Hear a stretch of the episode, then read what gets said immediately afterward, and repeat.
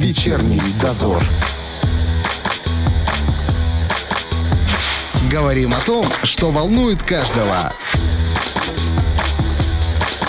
На Первом радио.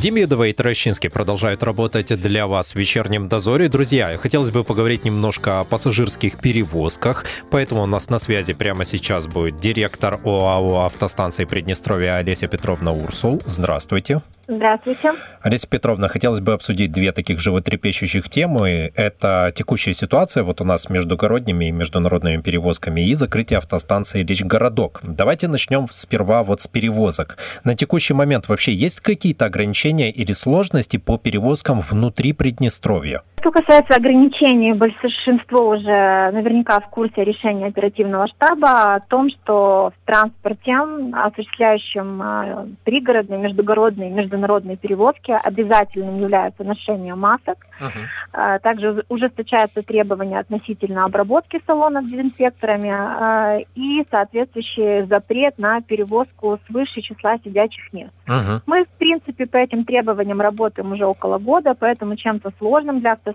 это не является. Uh-huh. Это абсолютно объективные требования, с которыми люди уже научились жить. Что касается сложности, то сейчас больными местами являются пригородные, так называемые социальные маршруты Дубосарского, Рыбницкого, Григорьевского района. Это маршруты в селах, где очень мало пассажиров, но они все-таки есть. Из-за убытков перевозчики прекращают их выполнять, что создает определенную транспортную изоляцию. Но нужно сказать, что эта проблема уже находится на стадии решения, потому что с 1 мая правительством уже запланировано субсидирование части затрат перевозчиков, что, на наш взгляд, действительно поможет несколько стабилизировать движение по этим направлениям. То есть, чтобы они смогли выходить все-таки на маршруты? Да, именно для этого. Угу. Хорошо, тогда что касается междугородних перевозках, у нас все в порядке или есть сложности? Вы, наверное, имели в виду международных, да, простите. Да, действительно, Украина преподнесла нам очень неприятный сюрприз своим, на наш взгляд, абсолютно нелогичным решением требовать ПЦР-теста у пассажиров транзитного транспорта, которые, по сути, из автобусов не выходят на протяжении всего движения. Вот. Главная загвоздка заключалась в том, что это должен был быть тест на бланке международного образца, сделанный не менее чем за 72 часа до пересечения границы Украины. Сейчас мы очень детально изучили этот вопрос. Такие тесты возможно сделать на территории ПМР в медицинском центре Тиранет и его филиалах в Бендерах, Рыбнице, Каменке, Дубосарах. Еще как альтернативу мы нашли контакты клиники Варницы, где тест можно сделать буквально за одни сутки. Всю эту информацию мы оформили в своеобразную брошюру и все возможными способами доводим до сведения наших пассажиров. Данные есть на нашем официальном сайте и в социальных страницах. Единственное, что, конечно, эти тесты дороже в 2 раза, чем обычные тесты в поликлиниках. Их цена составляет 781 рубль. Прилично. Прилично. Мы знаем, что сейчас на фоне этого решения Украины уже в соцсетях можно наткнуться на варианты, так сказать, нестандартной помощи в этом вопросе, но мы бы хотели все-таки попросить людей не поддаваться ни в коем случае панике и не приобретать поддельные справки о прохождении ПЦР-тестов. Таможенные службы Украины очень внимательно изучают эти документы, и, естественно, выявление факта поддельного документа чревато уголовным наказанием. И уголовным. Человека точно не пропустят, если поймут, что это подделка. Мало того, что его не пропустят, его могут еще и посадить. Это, конечно, да, нужно учесть это. Но, в принципе, то есть возможности сейчас выехать есть, можно все-таки... Есть. Да, были просто разговоры про то, что не успевают сдать тесты. Все-таки есть такое. Да. Первоначально, когда мы столкнулись с этой ситуацией, естественно, стали узнавать информацию о порядке, и первоначально нам сообщили информацию о том, что на территории ПМР этот тест делается 3 суток, то есть те самые 72 часа. Когда уже более глубоко вникли в этот вопрос, нам пояснили о том, что там идет принцип таким образом, что если человек сдает тест в понедельник, результат он получает до 10 утра среды, но в справочке будет стоять отметка о том, что тест он сдал во вторник. То есть как раз вот есть несколько вот этих часов. То есть день с небольшим еще есть. Да, день с небольшим на то, чтобы... Единственное, есть такая загвоздка в том, что эти тесты не берутся в субботу и воскресенье, поэтому мы сейчас с перевозчиком обсуждаем возможность изменения расписания наших маршрутов международных в Российскую Федерацию, потому что очевидно, что на рейсы в понедельник попасть будет затруднительно. Да, даже сдавая в пятницу. Да, даже сдавая в пятницу. А, в четверг, получается, нужно сдавать. Да, на рейсы в среду будут успевать только жители центрального региона, Тирасполь, Бендеры, Каменка, Рыбница, они не успеют, потому что тесты выдаются в 10 часов. Но мы в любом случае учитываем все эти нюансы и приложим максимум усилий для того, чтобы сформировать максимально удобное расписание для наших пассажиров. Это радует, что вы так все-таки идете открыто к ним навстречу. Давайте тогда перейдем ко второму вопросу, который не очень многим нравится. Почему закрыли автостанцию «Лечь городок»? Она была удобная.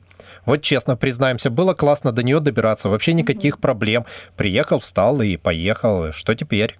Ну вот вы правильно сказали, что приехал, встал и поехал. Только даже сейчас, ну сейчас уже как бы как нет, но вот ранее, проезжая мимо автостанции, можно было наблюдать в 15 метрах от самой автостанции целое скопление людей, которые почему-то до кассы автостанции не доходили. Вот, и они садились в тот транспорт, который вот буквально только-только отъезжает от автостанции, и, соответственно, оплату проезда осуществляли именно водителю. Вот, я думаю, что не открою сейчас великую тайну о том, что водители в пути следования сознательно снижают цену проезда по отношению к тем ценам, которые заявлены для автостанций. И, естественно, если есть возможность сэкономить, пассажир ей, безусловно, воспользуется. Это нормальная логика вещей. По этой причине только за 2020 год это подразделение принесло убытков на сумму более 250 тысяч. А на секундочку, это больше половины нашего общего фонда оплаты труда по всему предприятию.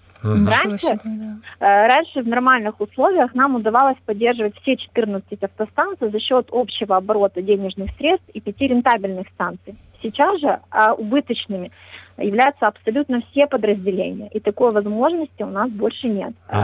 Мы целый год предпринимали массу различных усилий, внедряли новые проекты, услуги, направленные на то, чтобы стабилизировать состояние предприятия. Но без нормального международного сообщения, к сожалению, это нереально. Именно эти направления приносили около 65% дохода предприятия. Но эта мера временна, и мы планируем с начала следующего года, если ситуация улучшится, обязательно работу этого объекта возобновить. На текущий момент, честно говорю, что решение о закрытии нам досталось очень сложно, оно было для нас болезненным, но это абсолютно вынужденное решение, потому что мы несем ответственность за нашего каждого работника.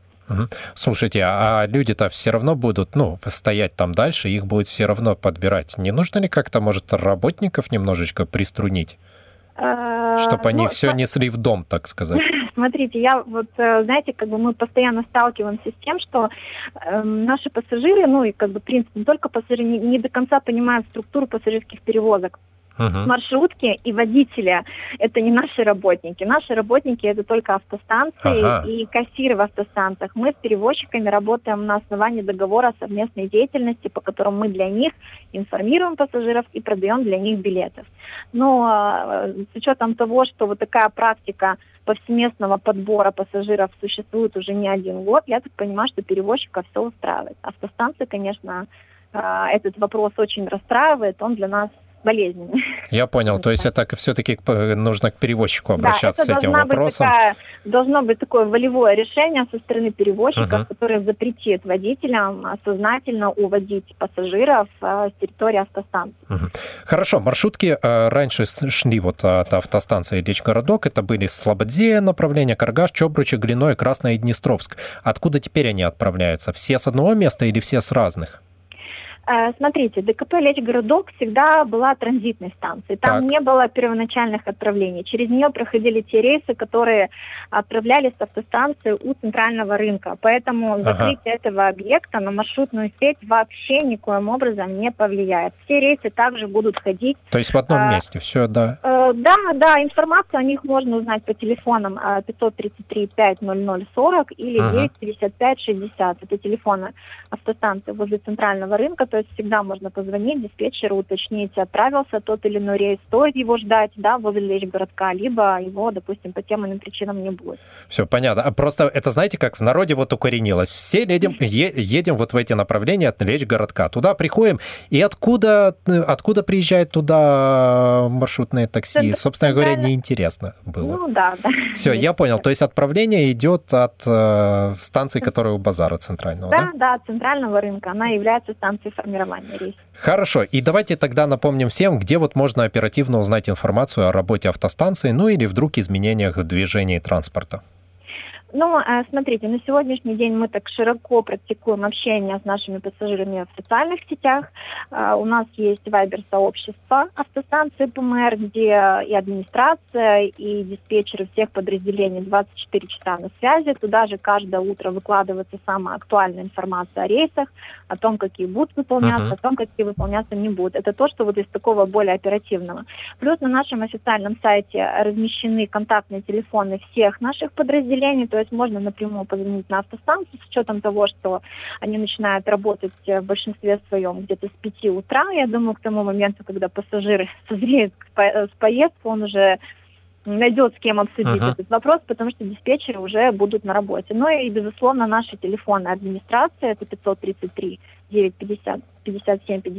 Мы, еще раз повторюсь, мы открыты к диалогам, к вопросам, поэтому, скажем так, ресурсов пообщаться и узнать необходимую информацию достаточно много. А на нашем официальном сайте также есть ссылка на все наши социальные страницы, это Facebook, Одноклассники, Instagram, ВКонтакте, ну и опять-таки Viber.